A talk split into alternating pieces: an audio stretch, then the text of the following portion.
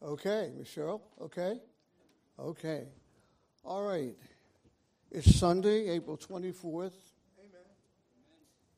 Amen. And I was thinking before I began this sermon on Ecclesiastes 10, verses 8 through 12. Sunday, April 24th. Can you say that? Sunday, April 24th. Sunday, April 24th. I'm going to say this, and I know you can finish the statement. This is the day that the Lord has made. Let us rejoice and be glad. Can I get an amen? Amen? This is the day that the Lord has made, and we ought to rejoice and be glad in it. We all have a lot to be thankful for. Can I get an amen? Amen. We have a lot to be thankful for. Just waking up in the morning, having eyes to see, buds to taste the food, and all the other ingredients that go along with human nature. I don't want you to respond unless you want to. But if you have something to be thankful for this morning, I want you to raise your hand. Yeah. Yeah. Amen. Can I get an amen? Amen? Without further ado, I'm going to get into the sermon, but I'm going to capitalize on that today. Maybe it's because of the things that happen to us or happen to you. We have a lot. I know I'm repeating myself. We have a lot to be thankful for. And I find that the more I give thanks to the Lord, even driving up and down the street, turning the corner, getting food for the church, the more I thank him, the more he opens the doors. Can I get an amen? Amen? He'll do the same for you. I'm no better than you are.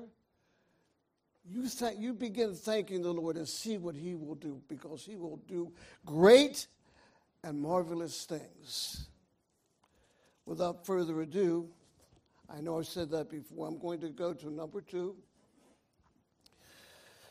Ecclesiastes 10, verses 8 through 12, a few verses I couldn't get. I want you to know that no matter what I did, as far as this sermon is concerned, I couldn't alter it. I looked over it at least 10 or 15 times, and I tried to integrate more things into it, but I just couldn't. So I know this sermon is just what the Lord wanted me to say for the audience today, and perhaps, just perhaps, is for many of us. Can I get an amen? Amen? So here I go. Ecclesiastes 10, verses 8 through 12. He who digs a pit may fall into it, and a serpent may bite him who breaks a wall. I hope you don't think this is going to be just another educational sermon, because it's not. This sermon is filled with evangelism.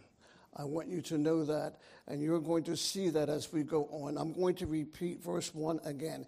He who digs a pit may fall into it, and a serpent may, notice I have the word may underlined, bite him who breaks through a wall. He who quarries stones may be hurt by them, and he who splits logs may be endangered by them. If the axe is dull, and he does not sharpen its edge, then he must exert more strength. Wisdom has the advantage of giving success. If the serpent bites before being charmed, there is no profit for the charmer. Now, what has this got to do with me? Well, I hope you will soon find out. Words from the mouth of a wise man are gracious, while the lips of a fool consume him. Number 3. Let's get back to verses 8 and 9. And please, as I said, notice that again the word may is underlined 5 times, sometimes even more. One who digs a pit may fall into it, and one who breaks through a wall may be bitten by a snake. That's the Net Bible. I want you to know something, and I'm not trying to say anything extra special. Preachers and teachers of the word of the Lord must spend much time studying and preparing a sermon. Can I get a witness? And even you and I who read the Word of God, you must spend some time for the Holy Spirit to speak to your spirit and your soul. You cannot spend 5 minutes in the Word of God and think, unless you're extra special in some type of way, and think that you're going to not hear, and think that you're going to hear what the Lord is saying to you. And I hope you won't get insulted. Maybe I'd better put this to myself. I could spend hours watching a basketball game or a football game. How much time does Brother Bruce spend in reading the Bible? Can I get a witness? Ask yourself that question. If we can spend an hour or two watching a sporting event or whatever it is, we need to spend some time in the Word of God and let Him speak to us. And the reason is, He's got things for you and me to do. He who digs a pit may fall into it, and a serpent may bite him who breaks a wall. That's the NSAB, New American Standard Bible. And last on your list, when you dig a well, you may fall in. When you demolish an old wall, you could be bitten by a snake. 3 translations of the same verse. And here's the King James, the one I grew up with, and perhaps the one you grew up with. But in the King James, the Revised Standard, and many other translations, these verses use shall or will. Here are the King James and the Revised Standard versions. You can see I have part B there, 10:8, Ecclesiastes 10:8. He that digs a pit shall, not may, fall into it. And whoso breaks an edge or hedge, a serpent shall bite him. That's different than the may. I know this is getting kind of boring, but stay with me. Ecclesiastes 10:8. I shouldn't say that. The Word of God is never boring. It's never boring. If you get into the unsearchable riches of Christ, it's never boring. Ecclesiastes 10:8. He who digs a pit will fall into it, and a serpent will bite him who breaks through a wall. And why, one may ask? Number 5. But before we attempt to answer this question, let's go over the difference again. I'm a big person on clearness, because I have to clear it up myself. One who digs a pit may fall into it, Net Bible, and one who breaks through a wall may be bitten by a snake. He who digs a pit will fall into it, and a serpent will bite him who breaks through a wall. To summarize then, the Net Bible informs us that although the King James, Revised Version, and many other versions read, he who digs a pit shall or will, not may, fall into it, the Net Bible, as just seen in a previous verse, has chosen as the reading in the NSAB to translate may instead of will. Number 7. And now, perhaps for the ESV, that's the English Standard Version, has her answer. The various calamities described in verses 8 through 11 are all accidental in nature, indicating that the one who digs a pit is not necessarily doing so with malicious intent, evil intentions. The point is simply that fools destroy themselves by their own foolishness. Yeah. Number 8. Also, the Net Bible supplies us with an additional answer when it says, one who digs a pit does not necessarily fall into it, but he may under the right conditions. Number 9, and in addition, the right conditions here are some other types of condition. I didn't say that correctly. And in addition to the right condition, here are some other types of condition. Listen to this. Matthew 4, verses 3 through 6. Listen to this. Behold, the sower went out to sow. And it came about that as he was sowing, some seed fell beside the road, and the birds came and ate it up. And other seed fell on the rocky ground where it did not have much soil. And immediately it sprang up because it had no depth or soil of soil. And after the sun had risen, it was scorched, and because it had no root, it withered away. Conditions continue. Number 10. And other seed fell among the thorns, and the thorns came and choked it, and it yielded no crop.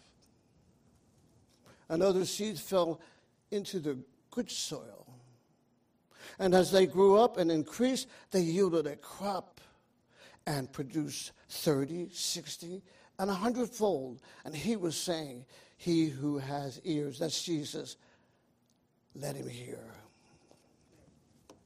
Number 11. Now I get to the major emphasis of this message. If indeed your heart has been worked on, and now therefore considered good soil. Number 12. Here's the right condition. This is number 13. You are in the right condition to hear the following. But the righteousness based on faith speaks as follows. Do not say in your heart, who will ascend into heaven, that is to bring Christ down, or who will descend into the abyss, that is to bring Christ up from the dead. What does it say? The word is near in your mouth and in your heart. That is the word of faith which we are preaching. That if you confess with your mouth the Lord Jesus, or Jesus as Lord, and believe in your heart that God raised him from the dead, not may, you will be saved. Can I get a witness? Let me repeat that last part again. That if you confess with your mouth Jesus is Lord. Well, what do you mean Jesus is Lord? If you believe that the Son of God was virgin born, came into this world to save a sinner like you and me, that he indeed is Lord in the highest sense of the word, which means that he is God the Son, you will, not maybe, you will be saved.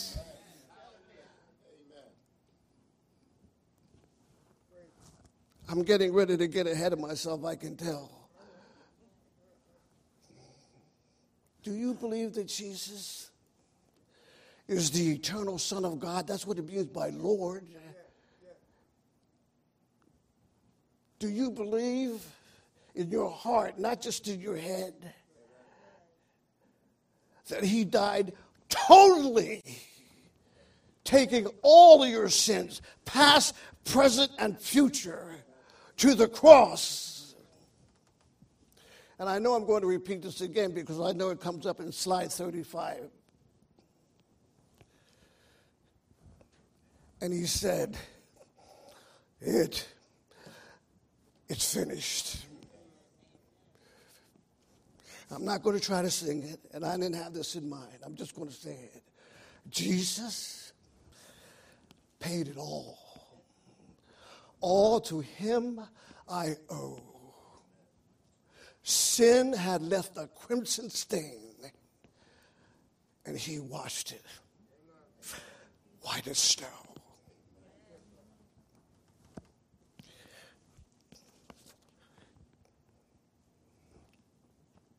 For with the heart a person believes, not with your head, resulting in righteousness, and with the mouth he confesses, resulting in salvation.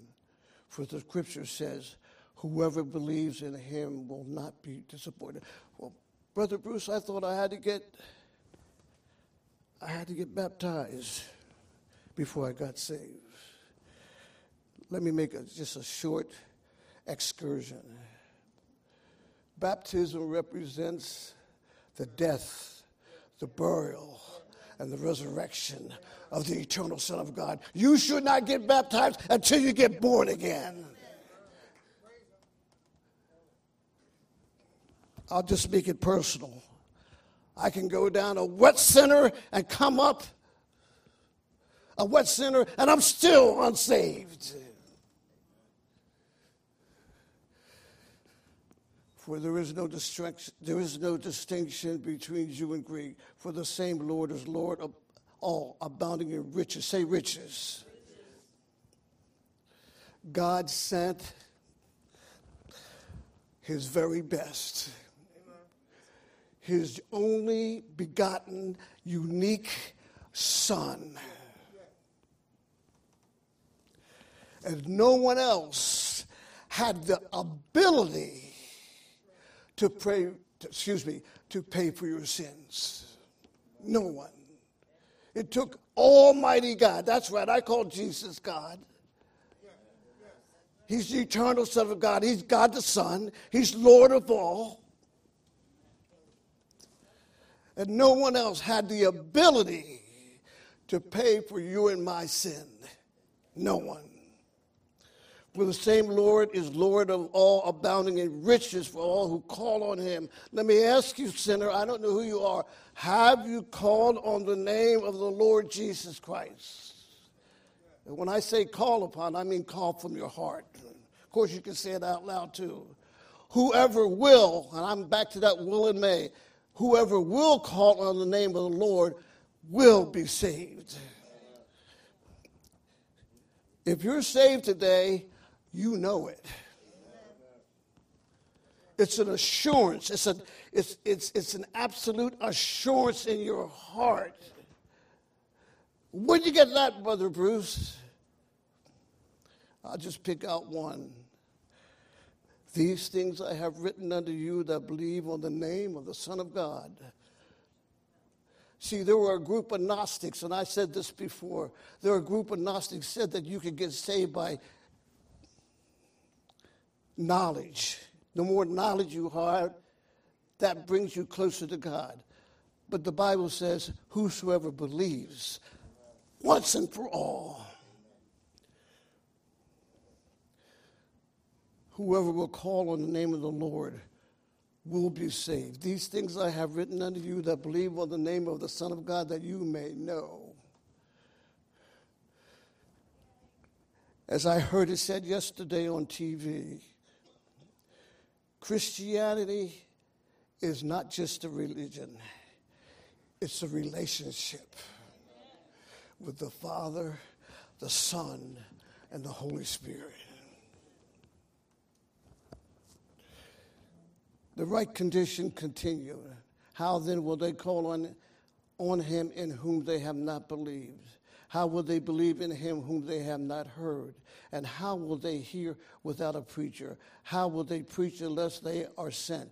Just as it is written, how beautiful are the feet of those who bring good news of good things. I'm going to make a little detour here. I'm going to pick on you and myself.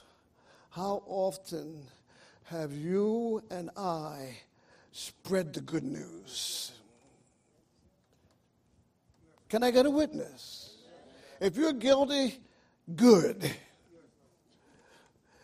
Because God is working on you to spread the good news. What's the good news, Brother Bruce? The death, the burial, the resurrection, and the ascension of the eternal Son of God in your behalf. That's the good news. It was a substitutionary death.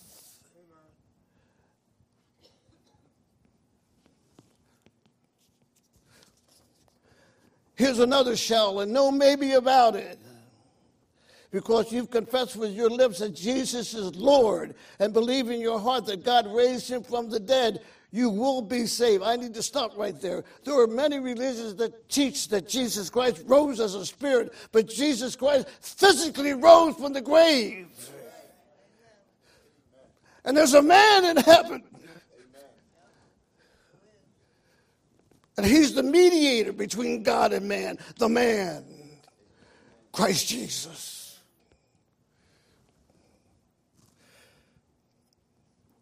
And if you're saved, you're going to have a resurrection body just like his.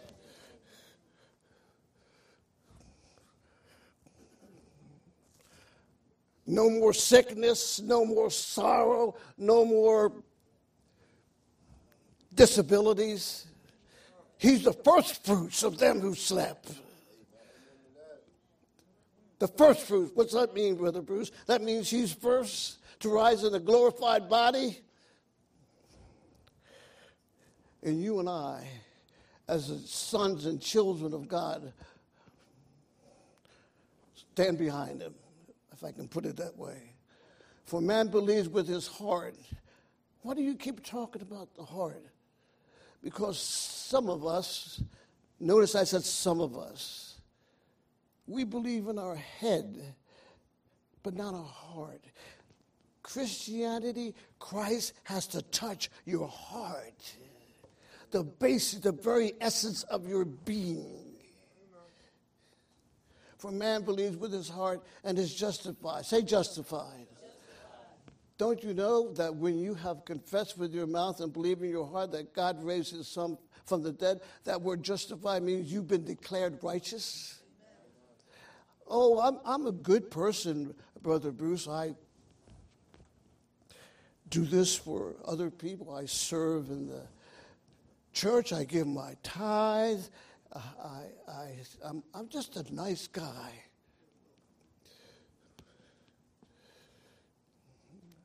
I hope I won't insult anybody. I thank you for all that, but that won't save you. And I appreciate the people who stand in various conditions in any church and help and serve. But believing on the name of the Lord Jesus Christ is absolutely essential. Amen. No one believes in him will be put to shame, for there is no distinction between Jew and Greek. The same Lord is Lord of all and bestows his riches upon all who call upon him. For everyone who calls upon the name of the Lord will be saved. I think I'm going to bypass number 16. I want you to go to 17. I said it three or four times, and I said it for emphasis, but I'm going to go on to number 17. Let's go on to the second half of verse 8. He who digs a pit may fall, and a serpent may bite him who breaks through a wall. I searched many commentaries for this. And the best appropriate one seems to be, at least for me, and I'm going to go back over this so you can get the context. He who digs a pit may fall into it, and a serpent, you can see the asterisks there, may bite him who breaks through a wall. This is for everyone in here, including Brother Bruce. Whoso pulls down the wall of temperance, say temperance. Temperance in the Bible means self-control, as you can see. A serpent will bite him. Trembling hands, broken constitutions, ruined reputation, vanishes ambitions, wasted lives, poverty, shame, and enfeebled will, death. These are the serpents that bite him, in many cases, the transgressor. What do you mean by that? If you are a sinner, this applies to you. If you're unsaved, this applies to you. But this also applies to us. If you stop reading the Word of God, if you don't spend any time in prayer, if you don't have any time to praise his name, the old nature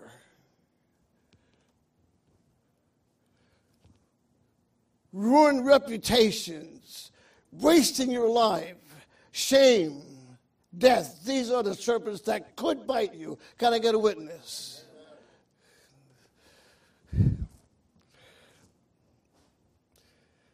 I want to hear, I don't know if, I hope I'll hear when I meet the Lord. Well done,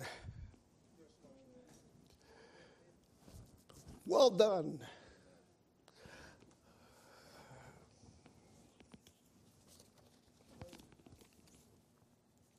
Let me ask you a question. Say temperance again. How's your self-control? Every time somebody says something to you, you're ready to retaliate. Can I get a witness?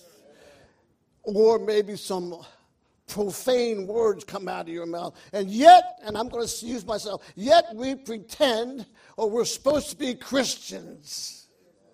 We need to put a check on our mouth.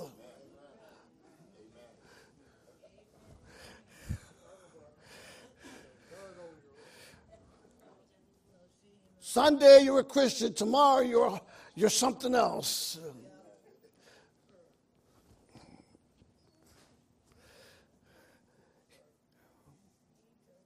He who quarries the stones may be hurt by them, and he who splits logs may be endangered by them. This verse teaches care and caution. Say care and caution. Care. Whoever pulls down an old building is likely to be hurt by the stones.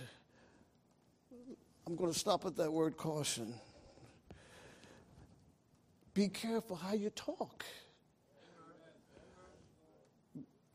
Be motivated by the Holy Spirit. And I'm going to tell you right now, without hesitation, if you don't have the Holy Spirit,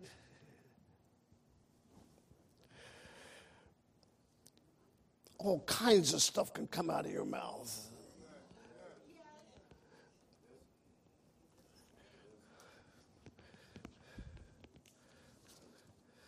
Number 20. If the axe is dull and he does not sharpen its edge, then he must exert more strength. Wisdom has the advantage of giving success. Without wisdom, whatever a man takes in hand turns to his own hurt. 21.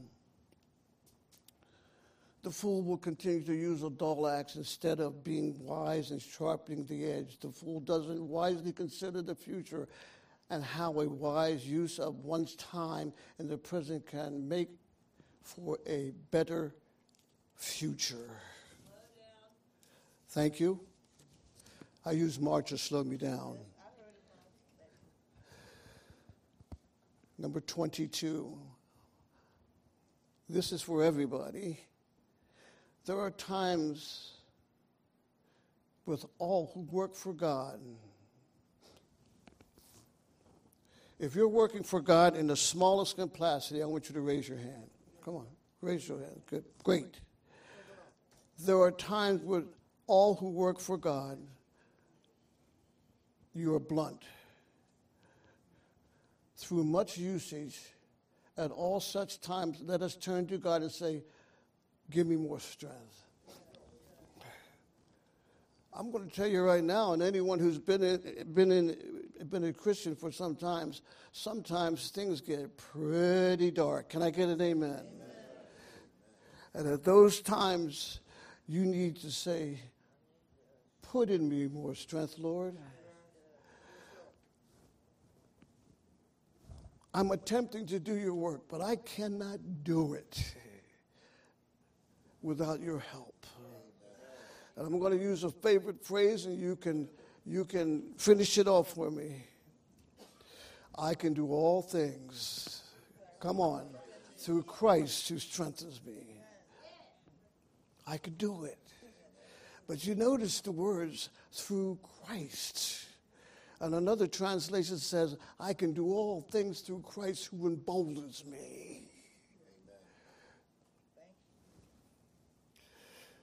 And along with that, I just heard a thank you, Jesus. And you know, you need to say that once in a while when you're cutting the grass, when you're walking up a hill, when you're turning a corner. Thank you, Jesus. You think you're something, but we're nothing really without him. Give more grace. Say grace. Now, here I go again. Marge, I'm slowing down. For by grace, you have been saved. not of your good, so-called good works, lest anyone should boast. If you're here today and you're trying to reach the Father, the Son, through your good works, I'm going to say it humbly, you're on the wrong path. For by grace are you saved through faith. It's a gift. And I said to everyone that I tried to talk to, you cannot earn a gift. It's a gift. If you have to earn it, then it's not a gift. But if you notice, and I'm not going to turn to it, in Ephesians chapter 2, verses 10, it says, for we are his workmanship. And I don't know who I'm saying this for. After you get saved, God, through the Holy Spirit, engenders you and me to do good works. Give more grace so that your work will not suffer. Surely more work is done by a blunt age and divine power. Say divine power. The Holy Spirit, and I don't know who I'm talking to, the Holy Spirit is the divine person who works in every born-again Christian.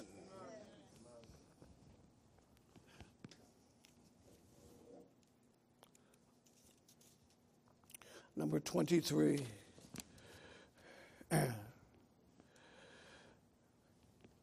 Without wisdom, whatever a man takes in hand turns to his own hurt. Now, I applied, and I added my own notes here. Whatever church you attend, I'm not talking about the Potsdam Bible Church. I'm talking about any church. Whatever church you attend, you better be wise enough to make sure they are teaching and preaching the fundamental beliefs. Oh, what do you mean by that? Let me say that over because the next page reveals it. Whatever church you attend, you better be wise enough to make sure they are teaching and preaching the fundamental beliefs. What are the fundamental beliefs? Here they are. The triunity of God. The deity of Christ. What do you mean by the deity of Christ? Say it again, sister. The God-man. He's the God-man. Maybe I shouldn't say this, but I'm going to say it anyhow.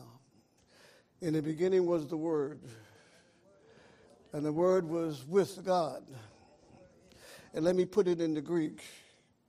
And the Word had a face-to-face relationship with the Father. The Word. And it's that same Word who came, according to John 1:14, and the Word became flesh and dwelt among us. And the Bible says, and we beheld his glory, the glory of the only begotten of the Father, full, not half full, full of grace and truth. I don't know who I'm talking to, but this is the person who died for your sins.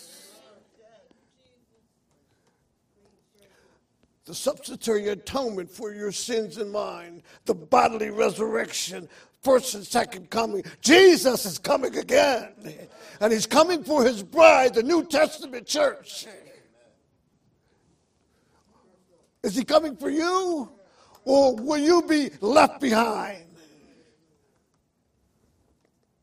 Salvation by grace alone, by faith alone, in the finished work of Jesus Christ alone. Can I get a witness? But I missed something in my list. Enoch walked with God. He had a personal relationship with the King of Kings and the Lord of Lords. How's your relationship to Jesus Christ? Does he walk with you and talk with you and tell you, you're part of my family? Do you spend time in prayer? Can you feel him in your heart? Can you sense his awesome presence? And he's not the only one. Every born-again Christian can have that same identical experience.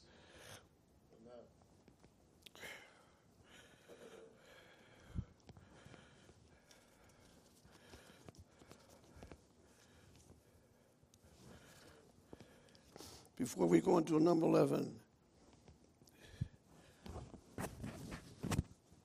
I have this to hand out at the end. And here's a few of them. I was born into the family of God, and now I have a personal relationship. Say personal relationship.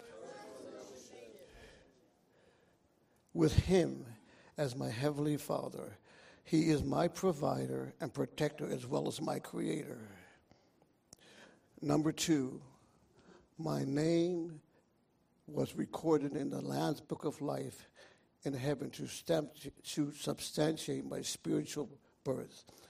I got more here, but I'm only giving one more. And this is so important. I was granted a pardon for my sins, and I am eternally free from the penalty and power of sin.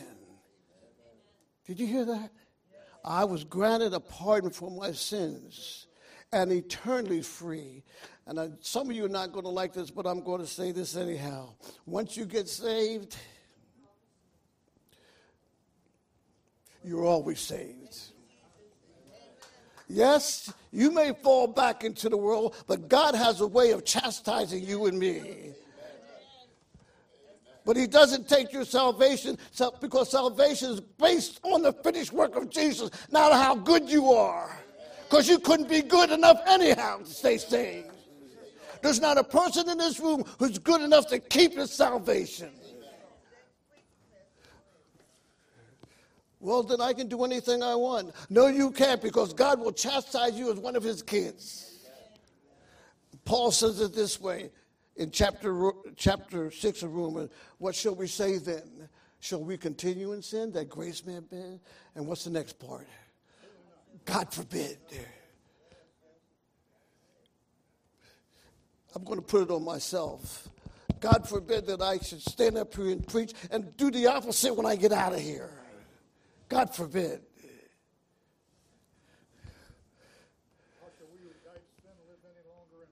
Preach, brother.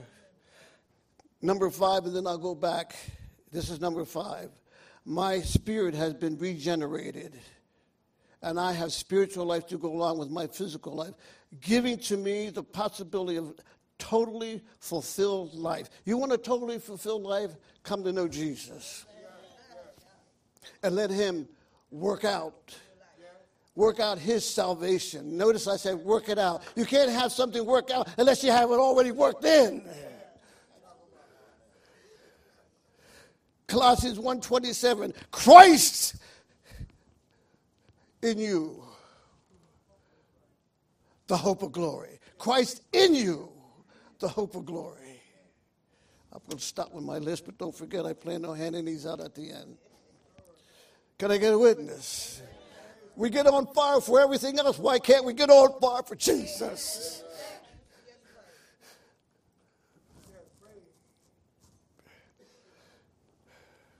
If the serpent bites before being charmed, there is no profit for the charmer. The moral of this saying is simply this. The calumniator, I had to look that up several times. I still can't pronounce it right. A person who slanders is as dangerous as a poisonous serpent, and from the venom, I'm just going to say venom tongue, of slander. I guarantee you, if you start preaching or teaching or talking about Jesus, somebody's going to have something negative to say about you. And it might be true. It might not be true. But thank God I'm a new creation in Christ Jesus. Old things have gone away. I have a lot that I could regret, but thank the Lord. They no longer have a hold on me. Just as the Son of Man was slandered by evil men and women, you and I, being far from being morally perfect, you can expect to be slandered.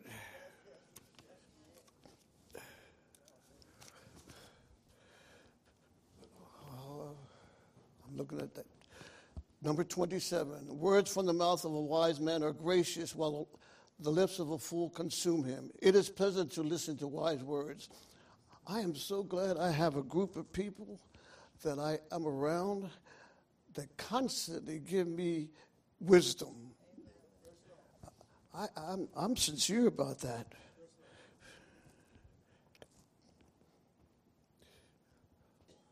I got a person right here who cuts my hair. He gives me wisdom. I got a person sitting right in front of me in a Bible study. He gives me wisdom.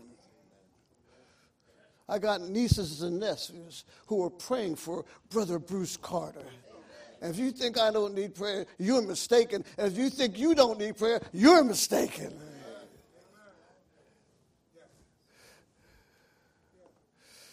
Why you say that?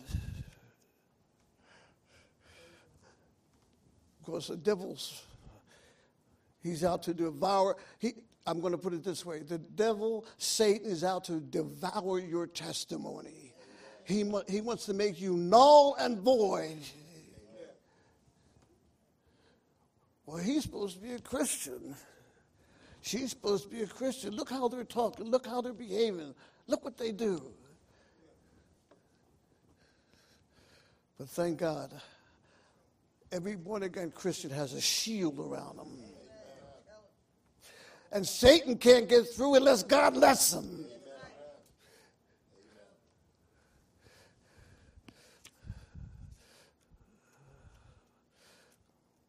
28. Everything that proceeds from him is decent and orderly, credible to himself and acceptable to those who hear him. But the lips of the fool, which speak everything at random and have no understanding to guide them, are not only not pleasant to others, but often destructive to himself.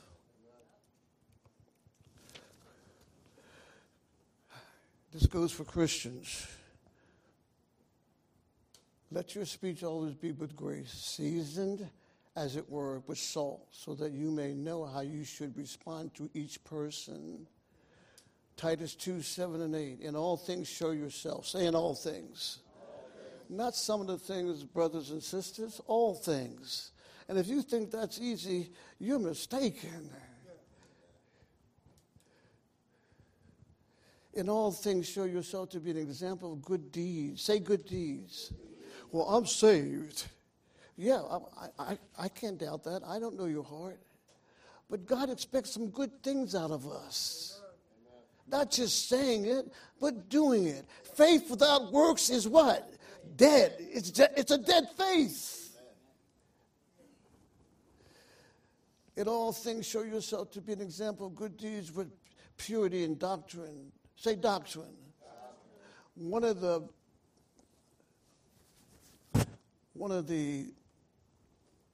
I don't know how to say this.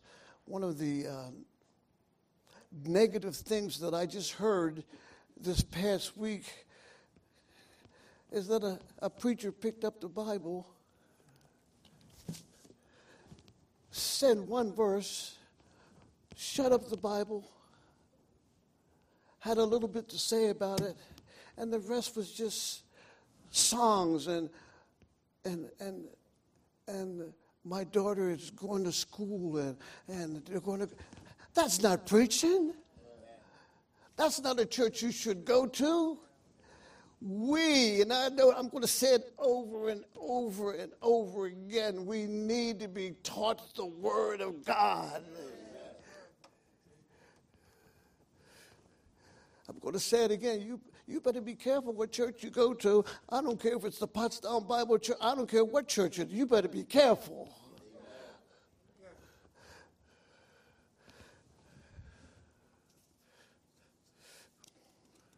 I'm going to ask you a question before I go on. And I hope you feel guilty about it.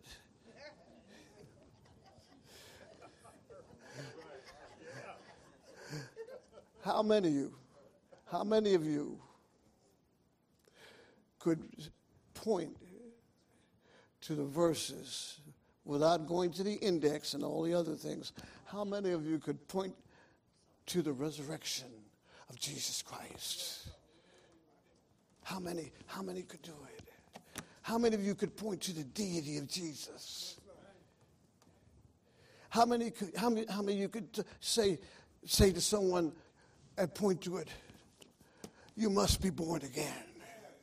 How many of you could say, why do I need to be born again? And go back to Psalm 51 and says, we're all dead in trespasses and sins. That's what David said. How many?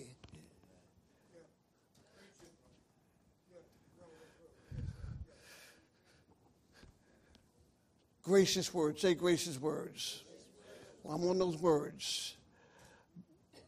Blessed are the poor in spirit, for theirs is the kingdom of heaven. Blessed are those who mourn, for they shall be comforted. Blessed are the gentle, for they shall inherit the earth. Blessed are those who hunger and thirst for righteousness. Do you hunger and thirst for the word? Or is it just another book? And I dare not throw this book, and I'm not going to throw it. But do you hunger and thirst for the word? Or is it just another book? Blessed are the merciful, for they shall receive mercy. Blessed are the pure in heart, for they shall see God. Blessed are the peacemakers, for they shall be called the sons of God. Here's some gracious words. O Jerusalem, Jerusalem. This is from the Lord Jesus. He kills the prophets and stones those who are sent to him. How often I wanted to gather your children together, the way a hen gathers her chicks under her wings. But you were not willing. How about you? Are you willing? Or you still want to do things? Well, I got to go home and I got to do certain things. I got to clean up my life. And brothers and sisters, ladies and gentlemen, you can't clean up your life to please God except you get born again. Then he'll clean up your life.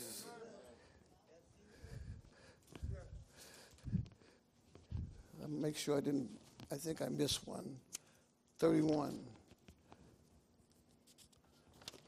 Okay, I did miss one. 32. He came into his own, and those who were his did not receive him. But as many as received him, to them he gave the right to become the children of God, even to those who believe on his name. That word believe keeps propping up again and again and again. You know why?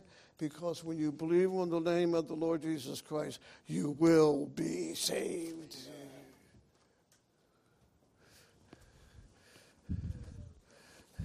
Back to 33. Not back to 33. He came to his own, and those who were his own did not receive him. But as many as received him, to them he gave the right to become the children of God, even to those who believe in his name.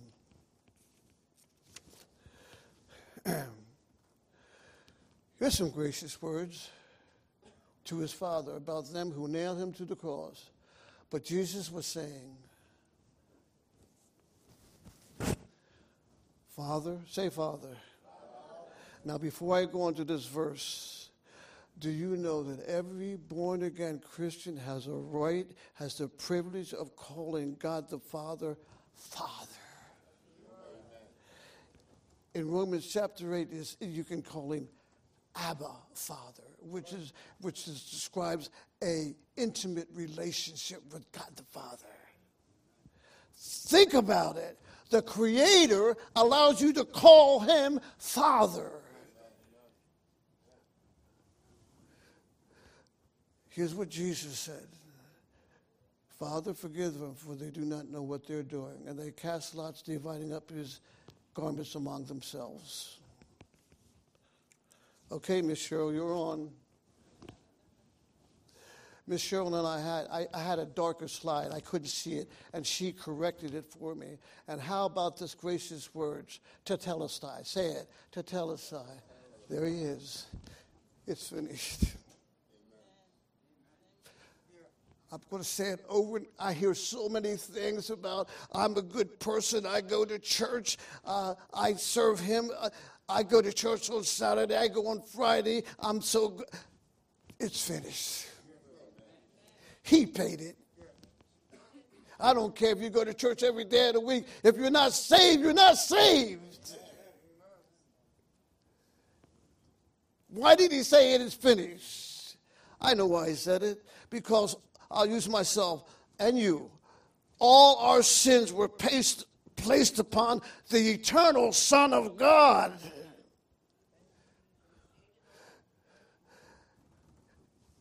And if that doesn't give you, it doesn't have to give you goosebumps, but it should give you a tremendous thank you. What if you had to pay for it yourself? You couldn't do it.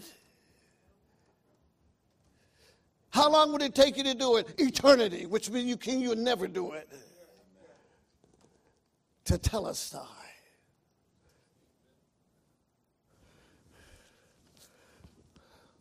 Why not make the wisest decision you could ever make? I need to slow down here. Don't be an ultimate fool. I don't like to use that word, but I think I should. Don't be an ultimate fool and leave this world without trusting in Jesus Christ and his finished work. Don't be foolish. It's the greatest mistake you ever made because it's a long way into eternity, and eternity never stops.